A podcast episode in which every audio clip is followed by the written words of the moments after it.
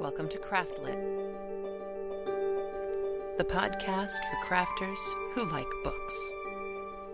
My name is Heather Ordover, and I'm podcasting from my corner of the Sonoran Desert, the Old Pueblo, Tucson, Arizona.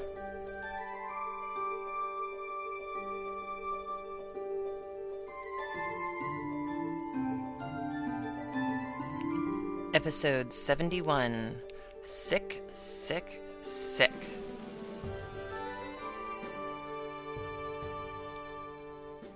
This episode of Craftlit is sponsored by Knitting Out Loud, books to knit to. Well, hi there. I don't know if you can tell from my voice that I am sick, but I am sick, and it came upon me like a ton of bricks hitting my head yesterday. I was finishing up my work, I was minding my own business. All of a sudden, literally, I swallowed.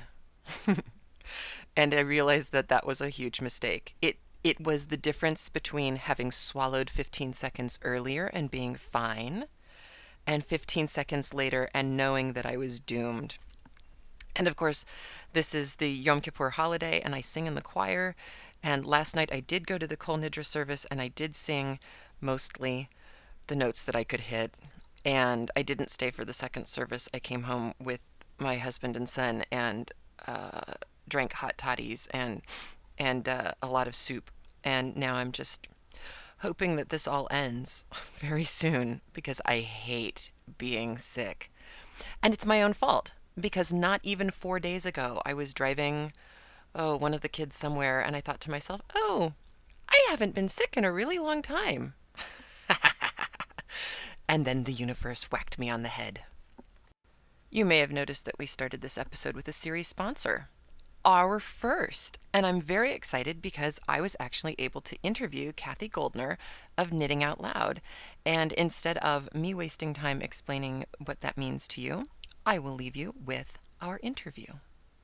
So I don't know if everybody who's who listens to Craftlit had gotten to see the the press release that came across, but um, my understanding was that you are now in charge of releasing audiobooks that are recordings of books specifically for craftspeople and even more specifically for knitting. Is that right? Well, I I started my own company in March called Knitting Out Loud, and um, with the idea of specifically recording, you know, books on knitting, essays, and histories and ethnic uh, studies and that sort of thing. And Interweave approached me. Uh, they knew about me because I um, called them for the audio rights to one of their books. And they just thought this was a great idea, and they approached me to see if they could be um, my distributor for uh, yarn stores. And uh, I, of course, was completely thrilled. And so that's how the interweave thing came about. And they also will sell the audiobooks on their website. They're on their their book page on the website. But I'm selling them through Knitting Out Loud as well on my website. So there are two places on the internet so far. That's very cool. And does that mean when you say selling them on the website, does that mean that people can pay and then immediately download? I haven't got the download piece into place yet. Um, I, in fact, we we're just coming out now with our very first two audiobooks, and I will have them today. Um, they're coming from the wow. factory. Yes. So this Woo. is a really nice day to to be doing this interview. But and anyway, yeah, around three o'clock, a big truck should be pulling up here, and um, we should be receiving the first shipment. Oh my um, gosh, that's so exciting! Yeah, yeah. so I have applied to um, Overdrive.com and I looked at audible.com for downloading, but they have, I think they require that you have something like 10 published books or five books or some number that I don't have yet. Uh, so when. I get that number, I will go to Audible as well. Wow. Yeah. Someone. That's so, you're such a grown up. I'm I'm 55, so let's hope so. After all these years, you know, it does happen after a while. oh man, I just anyway. That's so nice of you to say. I just hit 40 and I'm actually starting to appreciate the whole wow, I'm a grown up part. Yeah, yeah. It comes. It's nice not to be a kid anymore. There well, are, what yeah. what first got you interested in doing um, the knitting books on on uh, uh, recorded books that are that are for knitters and about knitting and and ethnic uh, design and things? Well, um, I have knit off and on since I was a teenager, and um, picked up the needles again just this winter, last winter. Um, thought, oh, I'm going to make you know some scarves for friends for presents, and I walked into my local yarn store, and um, oh, it was unbelievable the change that had happened to yarns in the times Yeah. since I'd knit before. And Yeah. I mean, it was like you know a candy store. The colors and the oh, the really soft ones and all the different textures, and I was totally, totally blown away. And and I just I fell in love. You know, Yeah. um, and and also wooden needles that really changed it for me too. It makes it a much more sensual experience. Anyway, I just fell headlong into knitting, and I started knitting up a storm. And I went to the library, and I got all these books on knitting, and I found all this wonderful literature on knitting, and um, I and it was terrible. This was back when I had time before I started this company. But I would sit and I would think, oh gosh, well I really want to read these books on knitting, but but I really want to be knitting at the same time. And I thought, well, they really should be on audio. So that's how I Yep. got the idea. I think it's it's so brilliant because you're doing your company is doing the parallel track to what the podcast is doing. Because I do I do literature and specifically classic literature that isn't copy protected because then I can I can play the audio. That's so neat. But um, yeah, but it's that same idea that you know knitters and craftspeople seem to be pretty avid readers as well. yep, And I know from a lot of friends back in New York where where I got the idea from, they were all getting really frustrated because it was cutting into their reading time to to be doing the crafting that they loved and that was giving them some sense of fulfillment. right. Um, but but they lost it. And I was so excited to see that Richard Rutt's book is one of yours. Yes, I'm thrilled. We just finished recording that, and I had the absolute perfect narrator for this book a woman who lived in the UK for years and years and years, speaks many different languages, so she could sail right through all of the I mean, the Latin and the French and the Italian and Polish and German and Oh. everything in that book. And plus, she just has the most wonderful voice. It was such a pleasure to record this book with her, Melissa Hughes. Oh, spectacular. So I'm really excited about that. She also just recorded uh, the art of Fair Isle knitting and um, Steve Feitelson's book. Um, and again, we we're not doing patterns in any of these books that have patterns. We're just doing the history. So it's a history of Fair Isle knitting. It's really lovely, and that will just be on two CDs. But the um, history of knitting is going to be on four. Yeah. Well, actually, I I was going to tell you, uh, I think it's really wonderful that you are going to ultimately have the option of the download or the CD because I know, especially back east and certainly here in in the Southwest, when you get um, out into the boonies, that a lot of the women who I've met at Soar and at Rhinebeck and at Maryland Sheep and Wool, they're out just far enough that they can't get DSL or broadband. Oh, yeah. And downloading is not an option for them. I have to send CDs of my podcast to them. wow. So it's I think I think you will find that having having the option of the CD is going to turn out to be a really really good move. Oh, good. Um, yeah, because it's it's um, plus you know having having a hard copy on CD form is is also nice. It's Well, it means that if your computer crashes, you don't lose the book. Right, and and you know it means that they can be in bookstores, um, in in yarn Right. shops. They can, you know, I just registered on Amazon, so hopefully they'll be available there soon. So it's um, it, it broadens it a bit. Yeah. Yeah, I think so too. Well, what? So now you have Richard Rutt's book. You have the, which I I should say, other people aren't necessarily going to know this book. The, he he wrote. He's a he's a priest. No, he's a. He was a bishop. He's he a minister? bishop of Leicester. That was it. Yeah, he was And he- retired bishop. He took it upon himself to write a history, the entire history of hand knitting. I think. Well, he um, he does call it the entire history of hand knitting, but it is very, very British centric, um, if you will. It's it's heavily, heavily, heavily um, the history of hand knitting in Britain.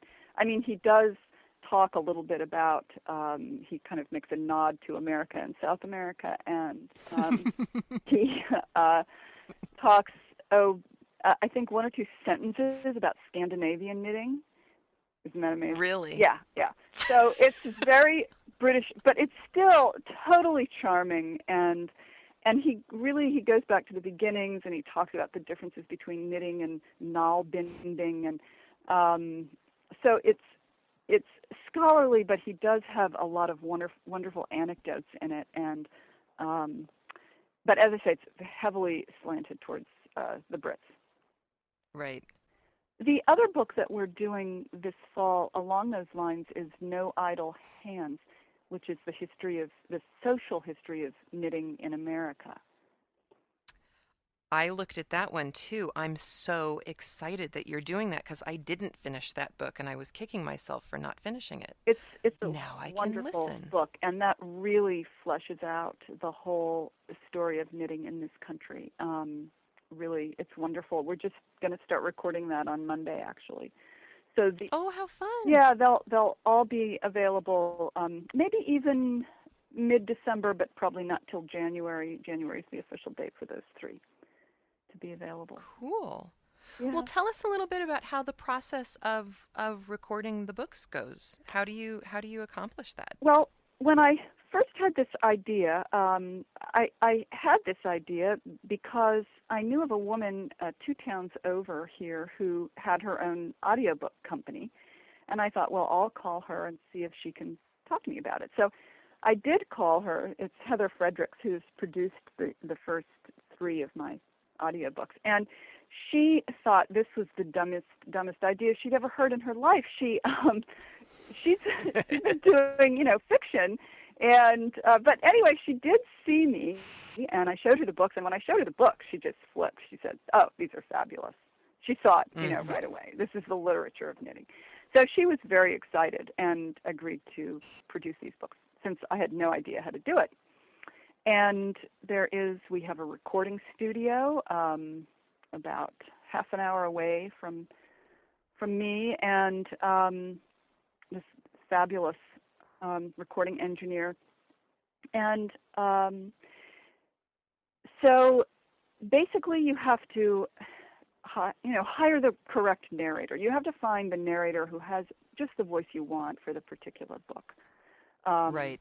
and that that's important for that of course again heather was absolutely invaluable because she'd been doing this for 12 years and knew the narrators there are tons of narrators between here and new york of course and Sure. i'm in maine. Anyway um and so you know we oh and then of course the first thing i had to do was to get the audio rights from the publishers. And Oh, um that was that was nervous making you know to suddenly start calling these you know random house and people like that to ask for their the audio rights. But but i did it. And uh, a lot of people were absolutely thrilled um, voyager press uh, gave me the rights to um, knitting memories which is one of my first two um, they were thrilled and i'm working with them on a couple of other books now um, so a lot of people just, but actually the the head of Voyager Press knits, the man, and he, Uh huh. so he he got it right away, you know. Anyway, um, and That's so cool. yeah, yeah.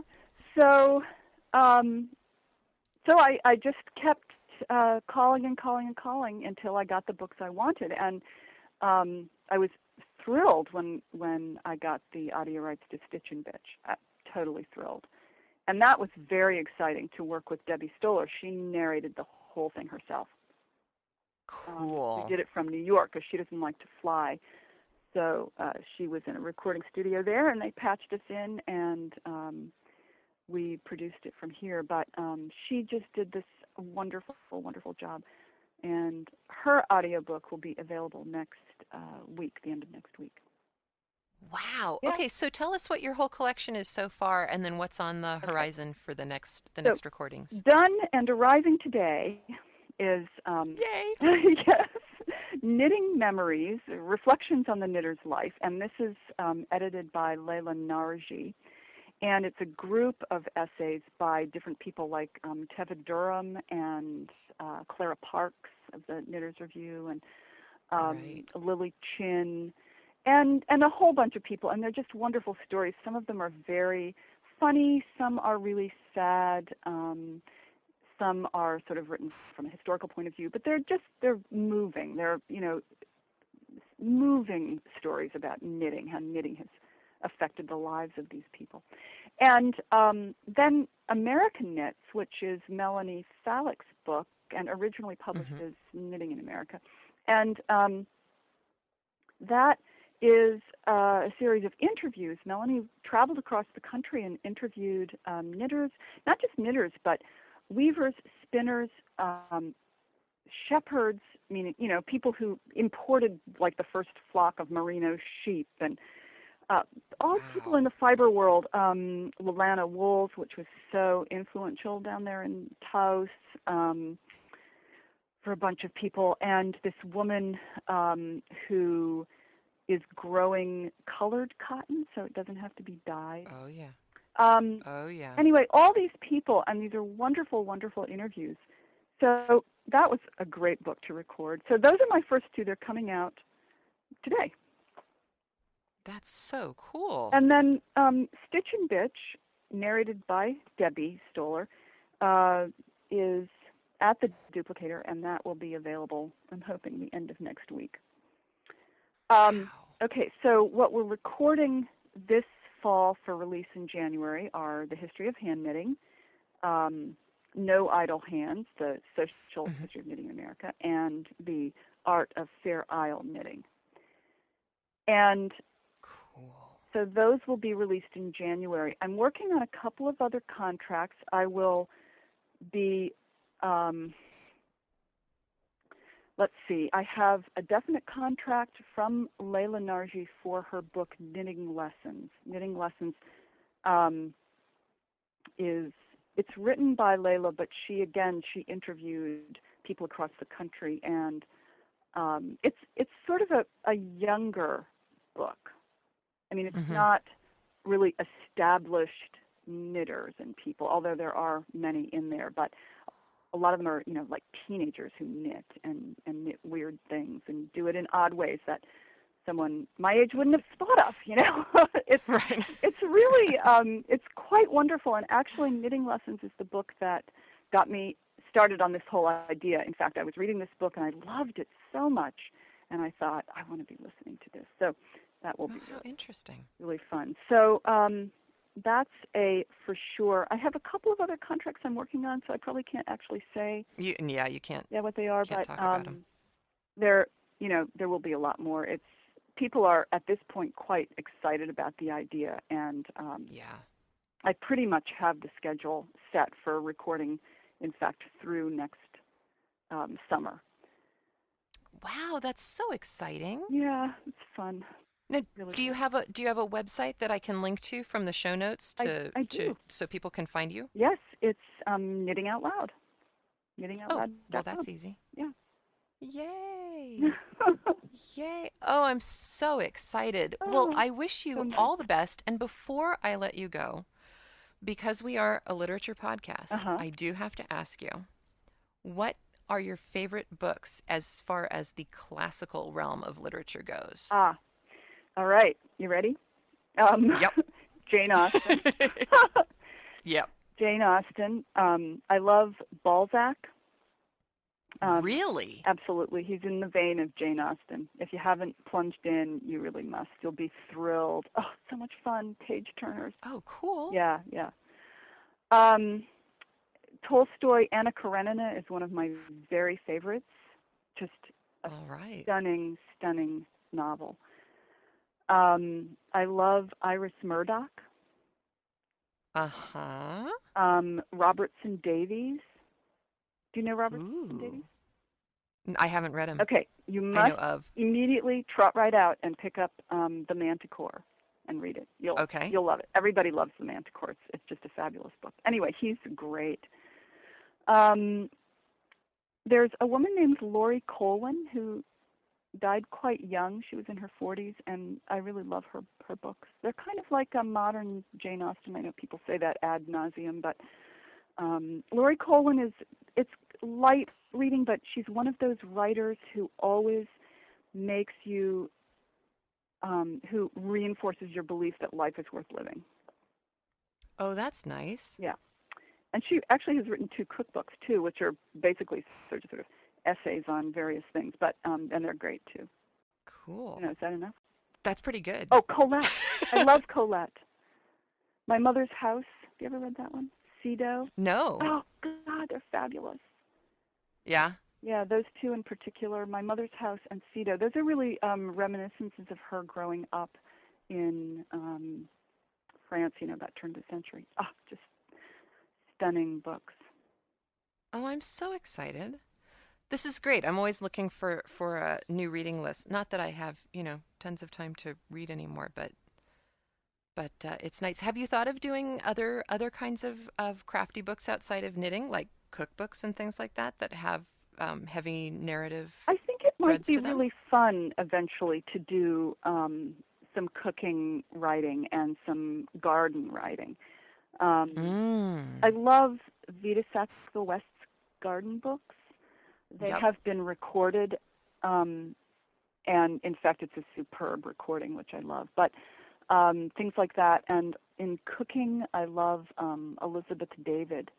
Is just a wonderful cooking writer. But um, well, you know, there's so much in knitting. I think I need to get get a That's handle on this first. You're going to be busy for a while. I think so. Yes. Yeah. Well, I wish you all the best. This is so, so exciting. And I know, I just know that the listeners for Craftlit are going to be thrilled to find out that, that you exist and Oh. that this is coming down the pipe and that they have, they will have access to all of this oh, again. Great. And I'm so excited for you. Oh, thank you, Heather. It's really been fun to talk to you. And one of the most wonderful things about this whole doing this whole thing is meeting all of these just wonderful and amazing people who are pursuing what they love. You know, even if it isn't Yep. necessarily remunerative. Um, you know, we all cobble Yep. together livings, but it's um, it's so neat to just meet a group of people who are totally passionate about what they're doing. Well, we wish you all the best. Well, thank and, you. um, and I'll be in touch. Great. Thank you so much. So pretty cool, huh? So uh, Kathy's CDs are available now on the website, and uh, at some point they will also be downloadable. Although we, as you heard, we both thought that having the CD, the hard copy, is is not such a bad idea, especially since um, I think we all know people who are out of DSL or broadband range, and dial-up and downloading just they aren't good friends. I do have some other news for you. I got some great emails this week. Um, uh, Victoria wrote a very interesting email about um, old old other myths uh, with this image of Tristan on the waves. That there are there are other myths from the same area of the world where people are set to sea in a um, in a boat of some sort, and uh, it was fascinating. I'm going to post that email actually on the website because I can't pronounce any of the names. Um, Sarah was the first one to email me with the information about the Selkies. And the movie was The Secret of Roan Inish, the one that I couldn't remember uh, last episode. And if you haven't seen the movie The Secret of Roan Inish, I cannot impress upon you enough how much you will love it. It's breathtaking in so, so many ways. And it also includes liminal space. And I'm not going to spoil that for you. Um, Beverly sent in a hilarious email where she had once heard of a Victorian King Lear where they had a happy ending tacked onto it. And again, this is the idea of um, stories changing depending on kind of the social mores of their time. How the Tristan and Isolde story has probably been morphed a number of times, not just with the, the courtly love structure that it started with, and, and then morphing into the two separate versions, kind of the courtly version and the, the vulgar version, but um, but also the the idea that we can just you know randomly change endings. It's kind of like colorizing films. Fiona also said that she would follow me anywhere, including Frankenstein, as long as I didn't try and subject her to Mark Twain. I'll hold off on that for a while, Fiona. Today's episodes are actually um, pretty self explanatory. This is the What Happens After the Happily Ever After. And it's going to take us, this is a, another setup week before we can get to the rest of the action. So if, if you feel kind of like you're in a holding pattern this week, you, you kind of are. Um, this is this is lobbing the ball to set it up for the spike again. This first chapter is the Wood of Morois, which is where Tristan and Isolde go after they have run away. Part the second. The Wood of Morois. They wandered in the depths of the wild wood, restless and in haste, like beasts that are hunted. Nor did they often dare to return by night to the shelter of yesterday. They ate but the flesh of wild animals. Their faces sank and grew white, their clothes ragged, for the briars tore them. They loved each other and they did not know that they suffered. One day as they were wandering in these high woods that had never yet been felled or ordered, they came upon the hermitage of Ogrin. The old man limped in the sunlight under a light growth of maples near his chapel. He leant upon his crutch and cried, Lord Tristan, Hear the great oath which the Cornish men have sworn. The King has published a ban in every parish. Whosoever may seize you shall receive a hundred marks of gold for his guerdon, and all the barons have sworn to give you up, alive or dead. Do penance, Tristan. God pardons the sinner who turns to repentance. And of what should I repent, Ogrin, my lord? Or of what crime? You that sit in judgment upon us here, do you know what cup it was we drank upon the high sea? That good, great draught inebriates us both. I would rather beg my life long, and live of roots and herbs with Iseult than, lacking her, be king of a wide kingdom. God aid you, Lord Tristan, for you have lost both this world and the next. A man that is traitor to his lord is worthy to be torn by horses and burnt upon the faggot and wherever his ashes fall no grass shall grow, and all tillage is waste, and the trees and the green things die. Lord Tristan, give back the queen to the man who espoused her lawfully according to the laws of Rome. He gave her to his lepers.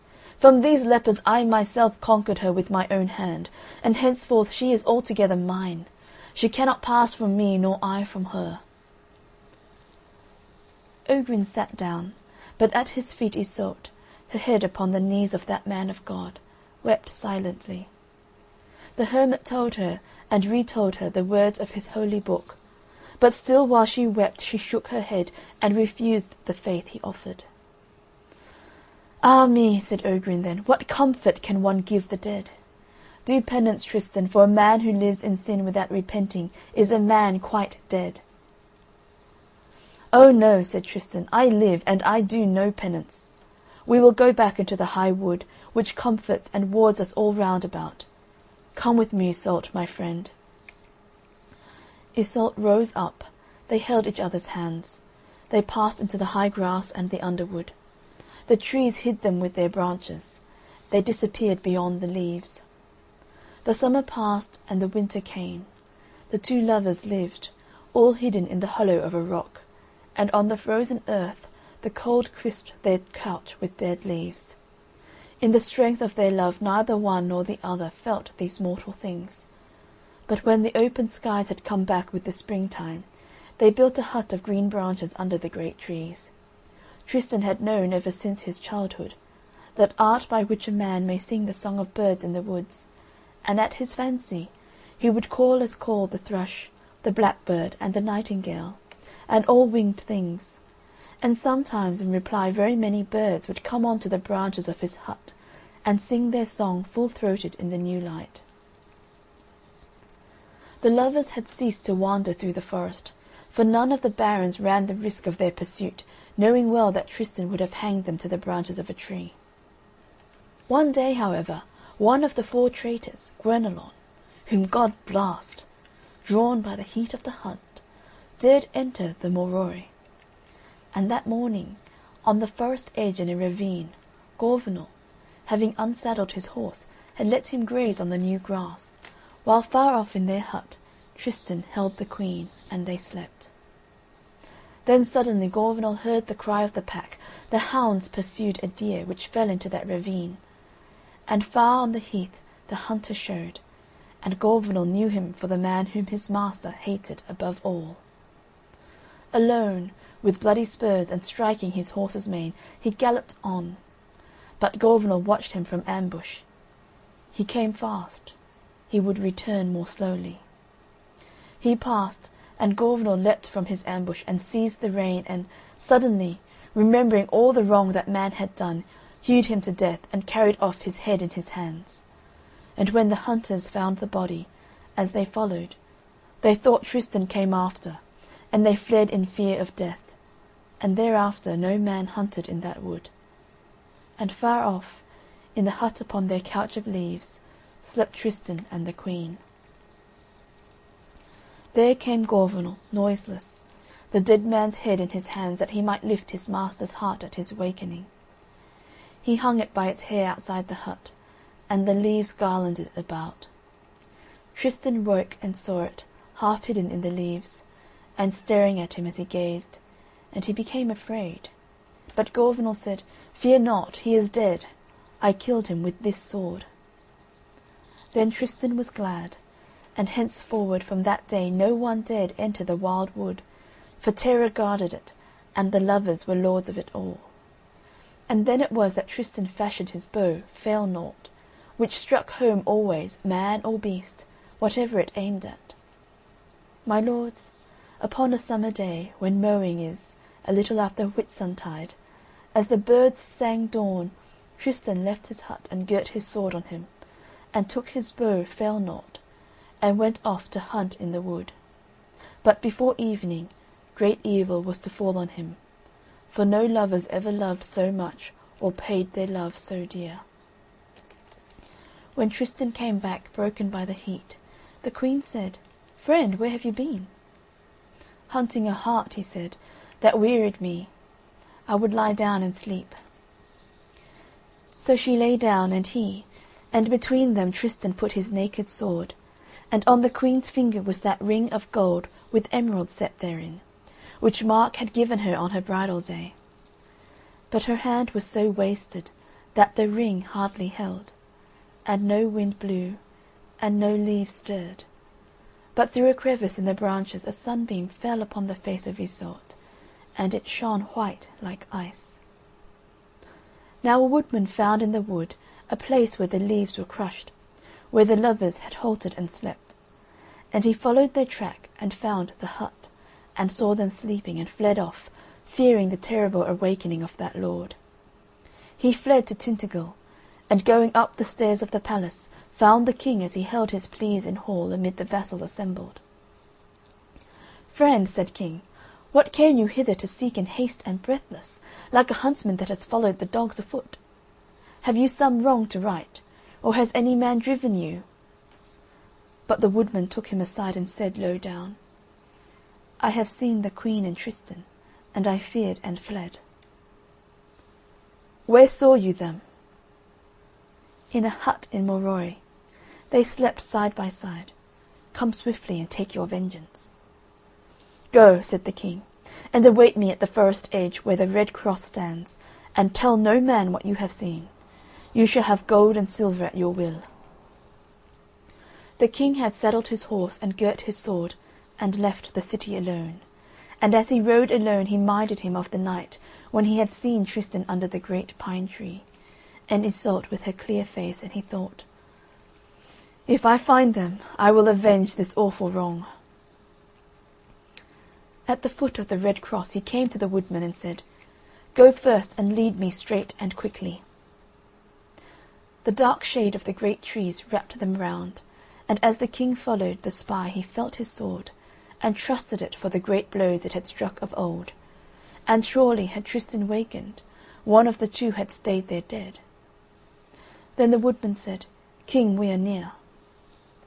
He held the stirrup, and tied the rein to a green apple tree, and saw in a sunlit glade the hut with its flowers and leaves. Then the King cast his cloak with its fine buckle of gold, and drew his sword from its sheath, and said again in his heart that they or he should die. And he signed to the woodman to be gone. He came alone into the hut, sword bare, and watched them as they lay. But he saw that they were apart and he wondered because between them was the naked blade. Then he said to himself, My God, I may not kill them. For all the time they have lived together in this wood, these two lovers, yet is the sword here between them, and throughout Christendom men know that sign. Therefore I will not slay, for that would be treason and wrong. But I will do so that when they wake they may know that I found them here asleep, and spared them and that God had pity on them both. And still the sunbeam fell upon the white face of Iseult, and the King took his ermined gloves and put them up against the crevice whence it shone. Then in her sleep a vision came to Iseult. She seemed to be in a great wood, and two lions near her fought for her, and she gave a cry and woke, and the gloves fell upon her breast. And at the cry Tristan woke and made to seize his sword, and saw by the golden hilt that it was the King's.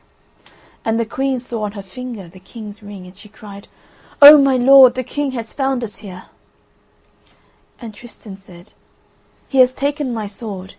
He was alone, but he will return, and will burn us before the people. Let us fly." So by great marches with Gorvenal alone they fled towards Wales. End of the Wood of Morois. I gathered from that that there was uh, symbolic imagery in the um, having the sword in between them. I didn't know if that was Christian iconography or if that was just kind of folklore, but I assumed that what it meant was, as far as King Mark was concerned, that while they were sleeping in the same bed together, they hadn't been sleeping together. Um, that was the best I could I could come up with. But clearly, things are afoot once again. So now we go into Ogrin the Hermit. After three days it happened that Tristan, in following a wounded deer far out into the wood, was caught by nightfall, and took to thinking thus under the dark wood alone. It was not fear that moved the King. He had my sword, and I slept, and had he wished to slay, why did he leave me his own blade?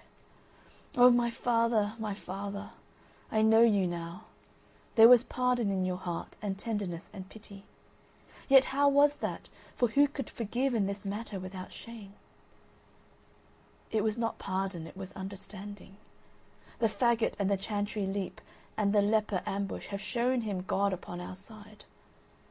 Also I think he remembered the boy who long ago harped at his feet, and my land of Lyonesse which I left for him.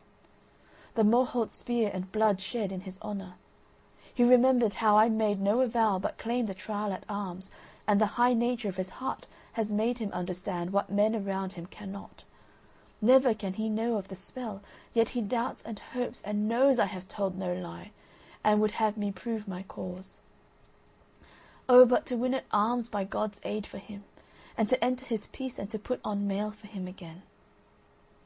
But then he must take her back, and I must yield her. It would have been much better had he killed me in my sleep. For till now I was hunted, and I could hate and forget. He had thrown Iseult to the lepers, she was no more his, but mine and now by his compassion he has wakened my heart and regained the queen.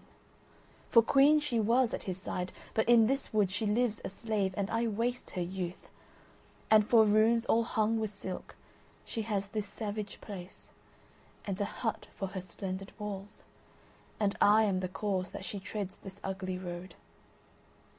So now I cry to God the Lord, who is King of the world, and beg him to give me strength to yield back Iseult to King Mark, for she is indeed his wife, wed according to the laws of Rome, before all the barony of his land.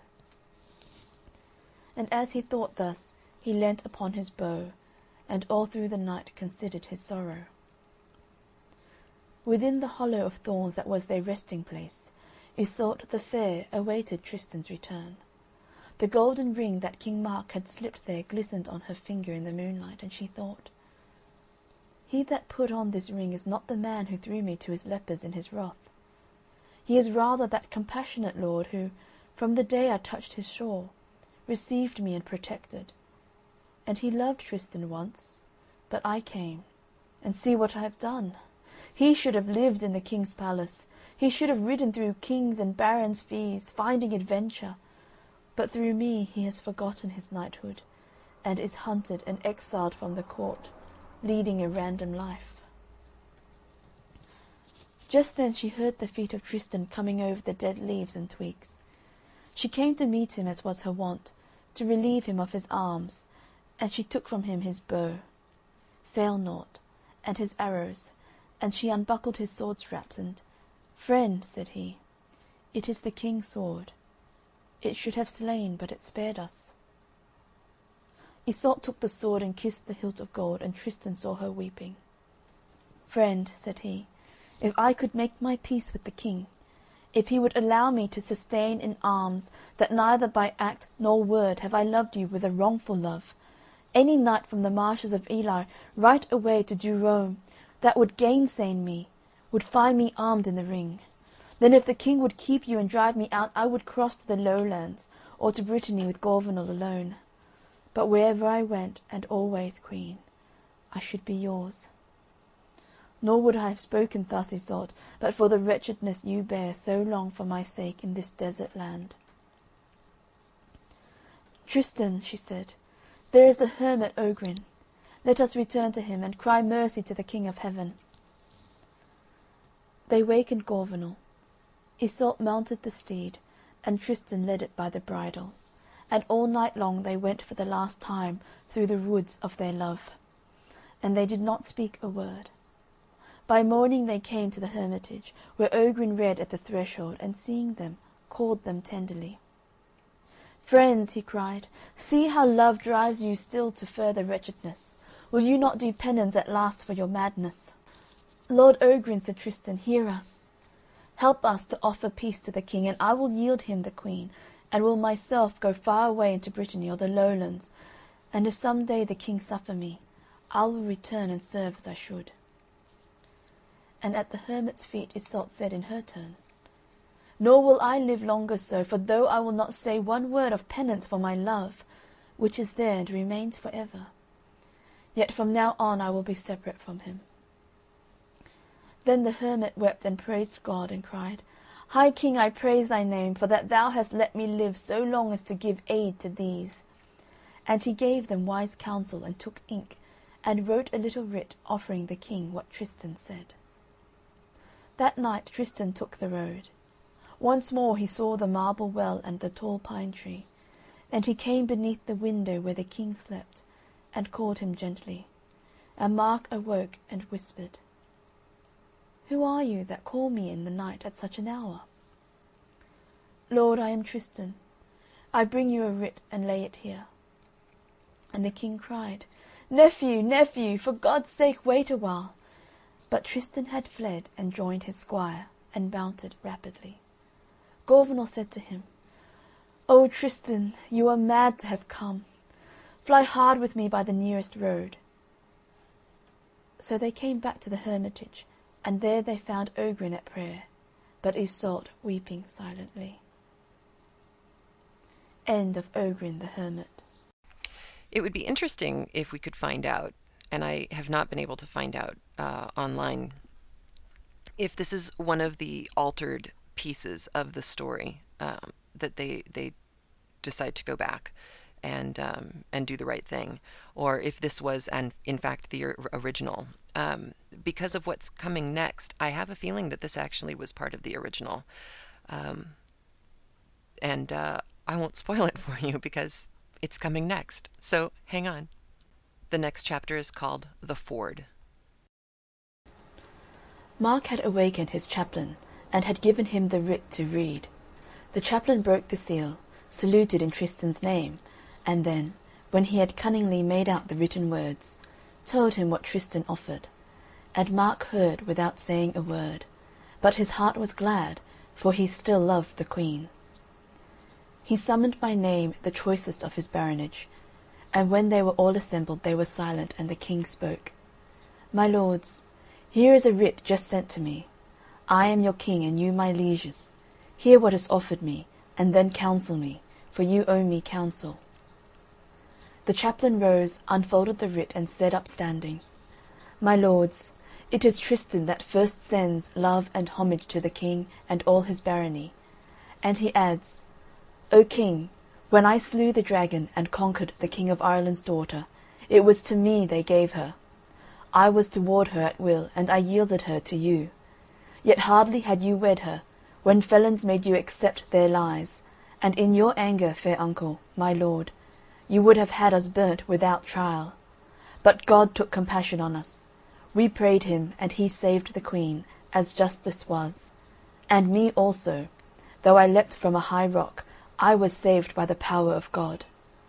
And since then what have I done blameworthy? The queen was thrown to the lepers. I came to her succour and bore her away. Could I have done less for a woman, who all but died innocent through me? I fled through the woods, nor could I have come down into the vale and yielded her, for there was a band to take us dead or alive. But now, as then, I am ready, my lord, to sustain in arms against all comers that never had the queen for me, nor I for her, a love dishonourable to you. Publish the lists, and if I cannot prove my right in arms, burn me before your men. But if I conquer, and you take back Iseult, no baron of yours will serve you as will I. And if you will not have me, I will offer myself to the King of Galloway, or to him of the Lowlands, and you will hear of me never again. Take counsel, King, for if you will make no terms, I will take back Iseult to Ireland, and she shall be queen in her own land. When the barons of Cornwall heard how Tristan offered battle, they said to the king, Sire, take back the queen. They were madmen that belied her to you. But as for Tristan, let him go and war it in Galloway or in the Lowlands. Bring him back Iseult on such a day, and that soon. Then the king called thrice clearly, Will any man rise in accusation against Tristan? And as none replied, he said to his chaplain, Write me a writ in haste. You have heard what you shall write. Iseult has suffered enough in her youth, and let the writ be hung upon the arm of the red cross before evening. Write speedily. Towards midnight Tristan crossed the heath of sand, and found the writ, and bore it sealed to Ogrin, and the hermit read the letter. How Mark consented by the counsel of his barons to take back Iseult, but not to keep Tristan for his liege. Rather let him cross the sea when, on the third day hence, at the ford of Chances, he had given back the queen into King Mark's hands. Then Tristan said to the queen, O my God, I must lose you, friend, but it must be since I can thus spare you what you suffer for my sake. But when we part for ever, I will give you a pledge of mine to keep, and from whatever unknown land I reach I will send some messenger, and he will bring back word of you, and at your call I will come from far away. Iseult said, sighing, Tristan, leave me your dog Toothold, and every time I see him I will remember you and will be less sad. And, friend, I have here a ring of green jasper. Take it for the love of me and put it on your finger. Then if any one comes saying he is from you, I will not trust him at all till he show me this ring, but once I have seen it, there is no power or royal ban that can prevent me from doing what you bid, wisdom or folly." "Friend," he said, "here give I you Toothold." "Friend," she replied, "take you this ring in reward." And they kissed each other on the lips. Now Ogrin, having left the lovers in the hermitage, hobbled upon his crutch to the place called the Mount, and he bought ermine there, and fur, and cloth of silk and purple and scarlet, and a palfrey harnessed in gold that went softly. And the folk laughed to see him spending upon these the small moneys he had amassed so long. But the old man put the rich stuffs upon the palfrey and came back to Iseult, and "Queen," said he, "take these gifts of mine that you may seem the finer on the day when you come to the ford." Meanwhile the King had had cried through Cornwall the news that on the third day he would make his peace with the Queen at the ford, and knights and ladies came in a crowd to the gathering, for all loved the Queen and would see her, save the three felons that yet survived. On the day chosen for the meeting the field shone far with the rich tents of the barons, and suddenly Tristan and Iseult came out at the forest's edge and caught sight of King Mark far off among his barony. "Friend," said Tristan, "there is the King, your lord, his knights and his men. They are coming towards us, and very soon we may not speak to each other again. By the God of Power I conjure you, if ever I send you a word, do you my bidding. "Friend," said Iseult, "on the day that I see the ring, nor tower nor wall nor stronghold will let me from doing the will of my friend."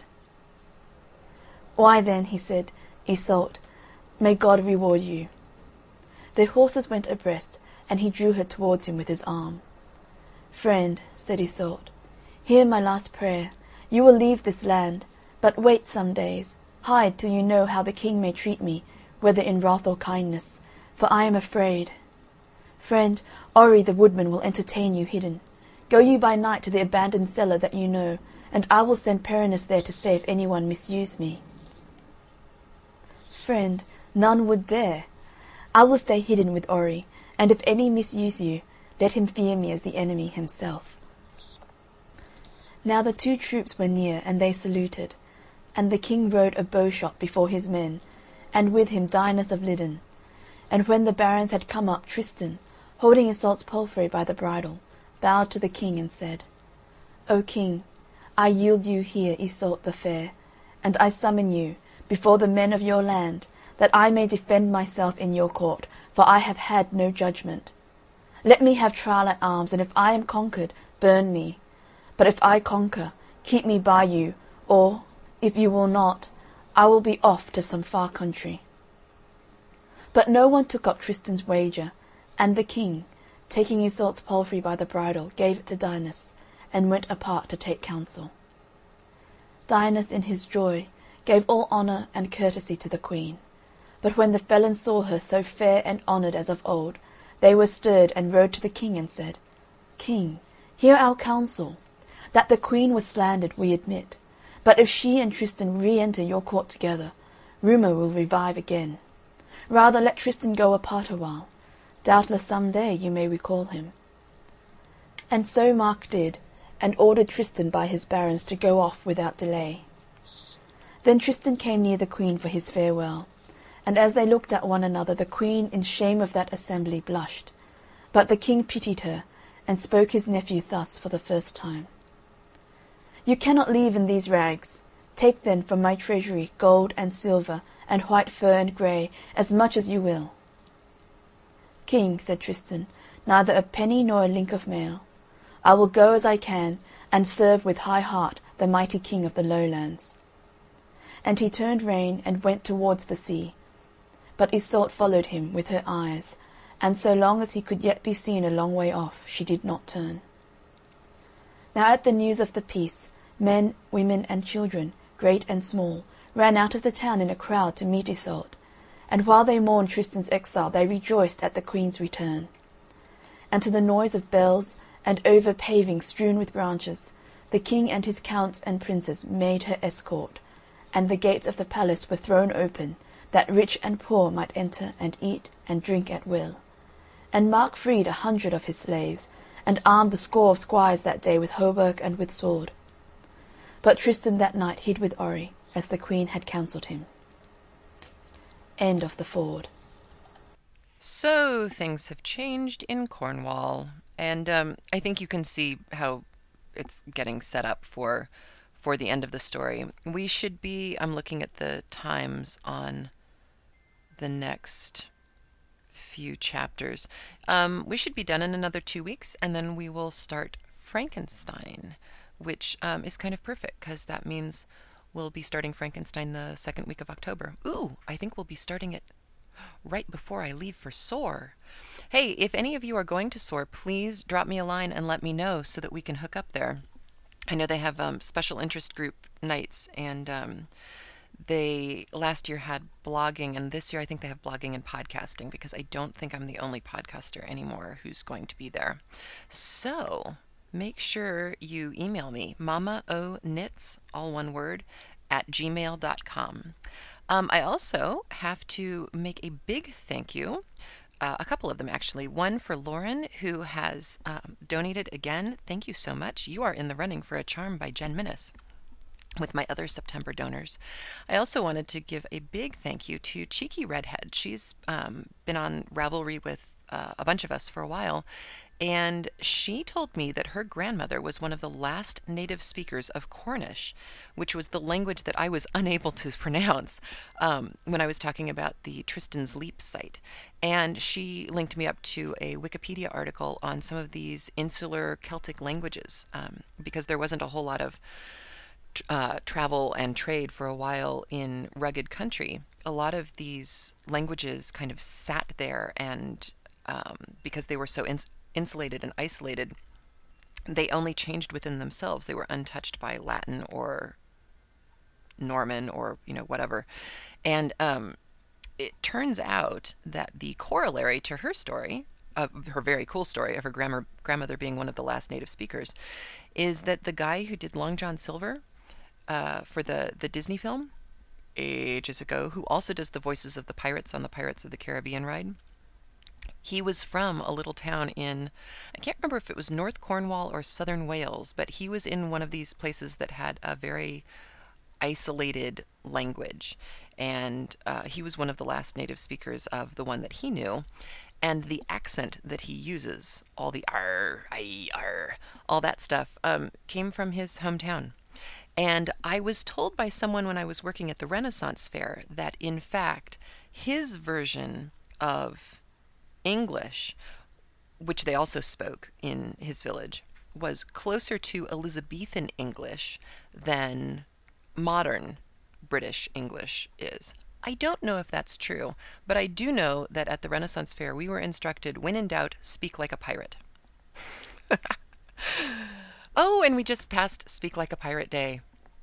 I hope everybody had a good time speaking like a pirate and that you walked around saying, Arr, aye, matey, and, uh, and having a good time of it. And if you don't have any idea what I'm talking about, there is actually a national, international Speak Like a Pirate Day. So I'll see if I can put a link to that on the, the uh, blog. I think I did last year as well.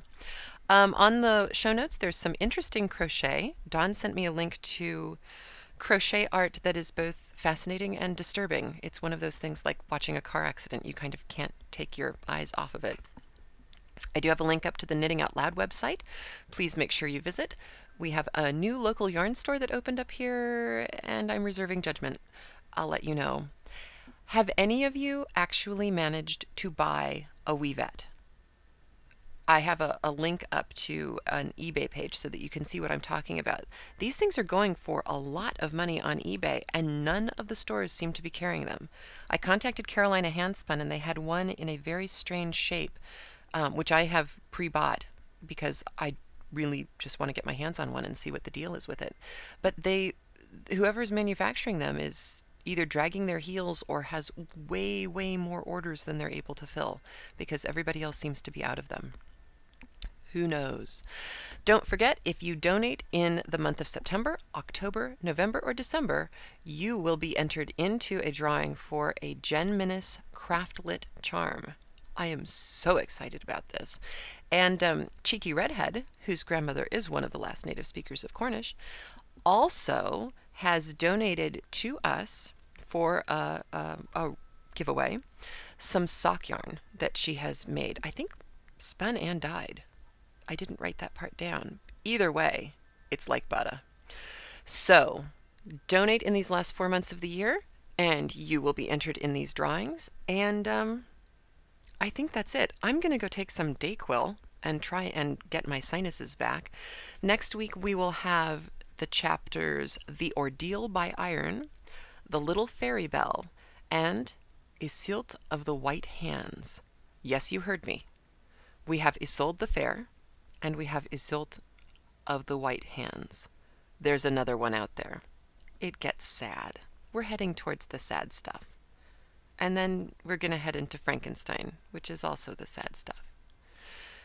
Maybe I'll do some happy poetry in between Tristan and Isolde and and Frankenstein. Maybe I should do some romantic poetry in between them. Mmm. Little Lord Byron, anyone? Okay, if we're going to do any Lord Byron, though, we need to get another t shirt because I have almost worn through my What Would Madame Defarge knit t shirt. So if you have any ideas for good t shirts, send them in because uh, I think I need another craftlit shirt. Thank you once again to Knitting Out Loud for sponsoring our program. Please make sure to support the companies and people who support Craftlit. I hope you have a great week, I hope you don't catch my cold. Talk to you soon. You can find a blog for this podcast at craftlit.blogspot.com or craftlit.libsyn.com. That's craftlit, C R A F T L I T, all one word, and Libsyn, L I B S Y N. And of course, you can subscribe at iTunes. Craftlit is supported by the generous donations of its listeners, and for that, I am truly grateful. And do remember if your hands are too busy to pick up a book, at least you can turn one on.